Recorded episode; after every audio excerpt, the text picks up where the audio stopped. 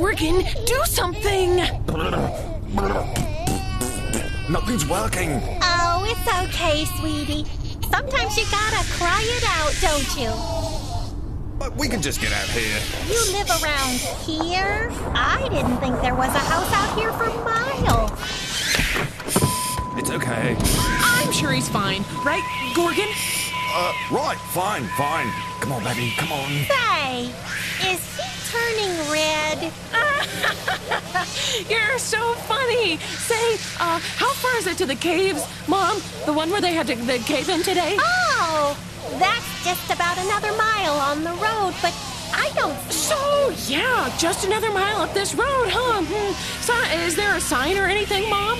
Well, you know, sweetie, it's that big wooden sign that says Pluto's Gate. Some developers tried to name the cave that. I think it's supposed to be spooky. Big wooden sign! Pluto's cave! One mile down this road? Uh, isn't that interesting? Well, it was nice meeting you, Gorgon. Oh, whew, whew, whew. well, I'm tired. Let's go home, Mom. Okay, sweetie. It was nice meeting you, Garbo. Take care of your little brother. He's not my. Never mind. Okay, just gotta make it to the caves.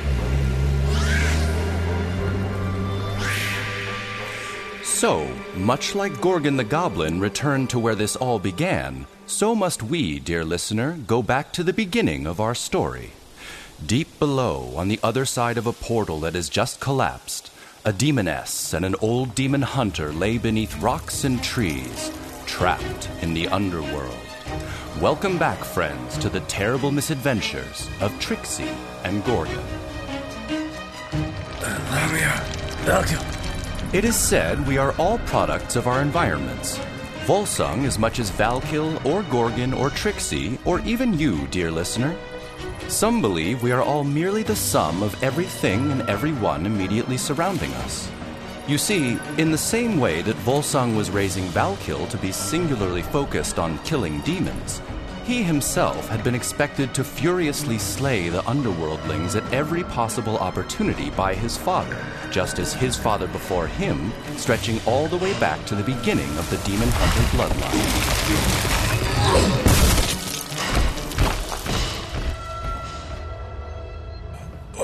Lamia, are you there? But we are all more than just the product of our upbringings. When we learn new things, things that challenge our worldview, we can choose to ignore them, to angrily denounce them, or we can accept the new information and move forward. I'm here, my love. One year before our story began, Volsung fought a demoness in a vicious battle on Halloween night. But at the most vital moment, when Volsung held the demoness at the tip of his sword, she changed form in front of his very eyes. For the first time, he saw her in her human form. And something changed inside of the demon hunter. That night, Volsung learned what had not been taught by his father, nor had been shown to his poor wife, whom he cast aside when she finally bore him a son, or sadly even shown to that son as he grew. No, that night, one year ago, Volsung had finally learned how to love. Are you okay? You're not hurt. No, my love. But Jin, Who's Jen?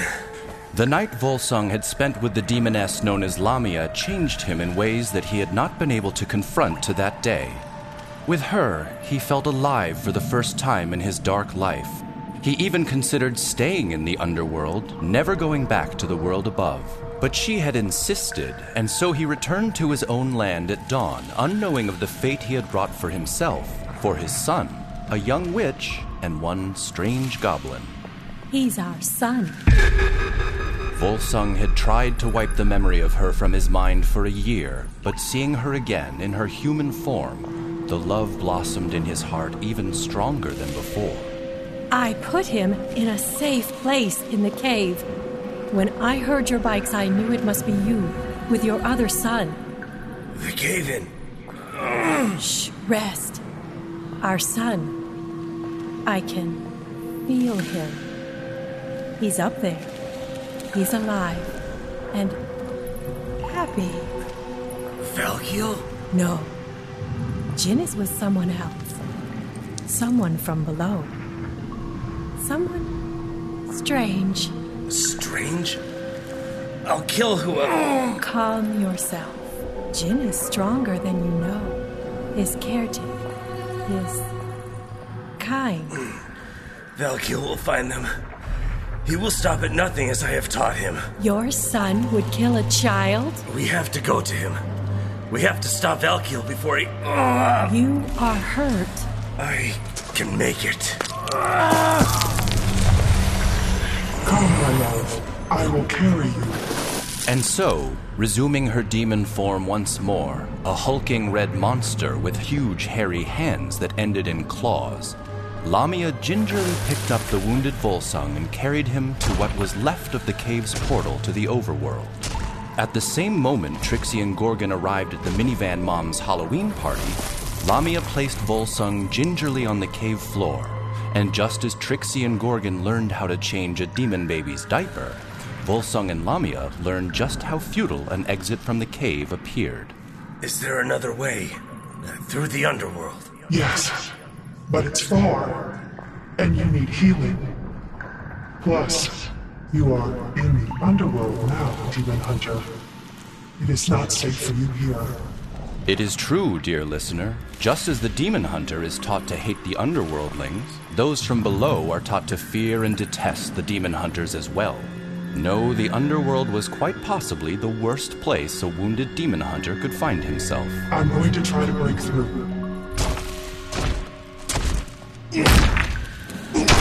Lamia!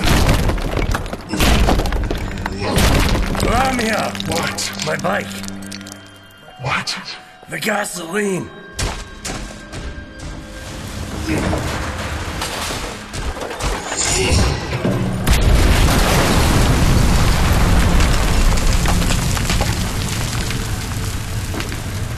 And so the disparate lovers made it out of the cave and into the world above, Lamia in her human form and a wounded Volsung limping alongside her. The demoness dared not show her true form in the overworld, and so was forced to walk slowly with Volsung to the road. Jin, What is it, my love? he's. He's. He's just wretched onto a young witch. The power of the underworld is. Wait, look! What is it? It's my helmet.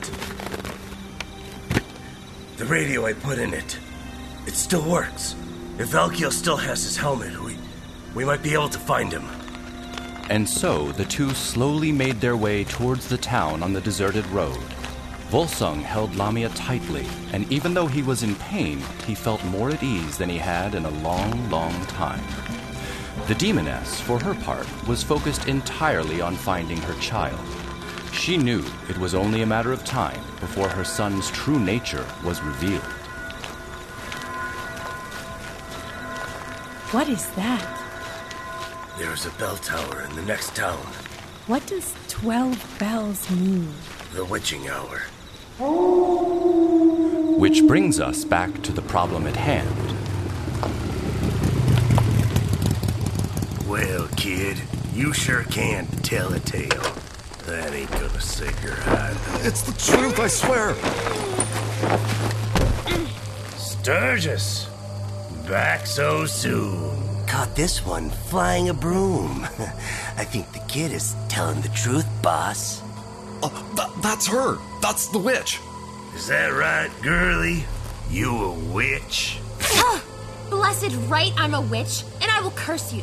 I'll turn you all into toads, Where's your goblin friend then, girly? like I tell you. Well, kid, looks like you were telling the truth. You might even see the sunrise. Thank you. Uh, sir. You can call me boss. Don't think you're off the hook, though, kid. Nobody steals from the boss. And you, girl, witch or not, you're going to tell us where your goblin friend is, or this is going to be a very bad Halloween for you. Not one car passed Lamia and the wounded Volsung as they walked slowly along the country road in the direction that she knew her son to be. But as the minivan mom pulled out onto that same deserted road miles apart, the demoness could feel her child approaching. It's him. Jin? I can feel him. He's coming to us. I have to call out to him. Lamia, wait! I must go. Lamia! Meanwhile, Gorgon was considerably closer to finding out the truth of the baby's parents than he realized. Baby, we're almost home.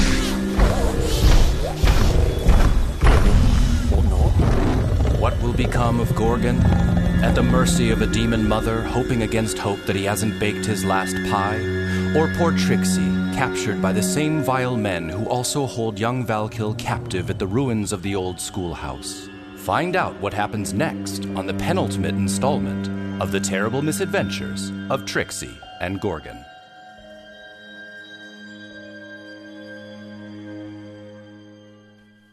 Next time on the terrible misadventures of Trixie and Gorgon. I'll never tell you anything. Gorgon is long gone by now. You'll never get to him. As soon as the sun comes up. Uh oh. What? What happens when the sun comes up, girl? Cat got your tongue? We've got a fix for that.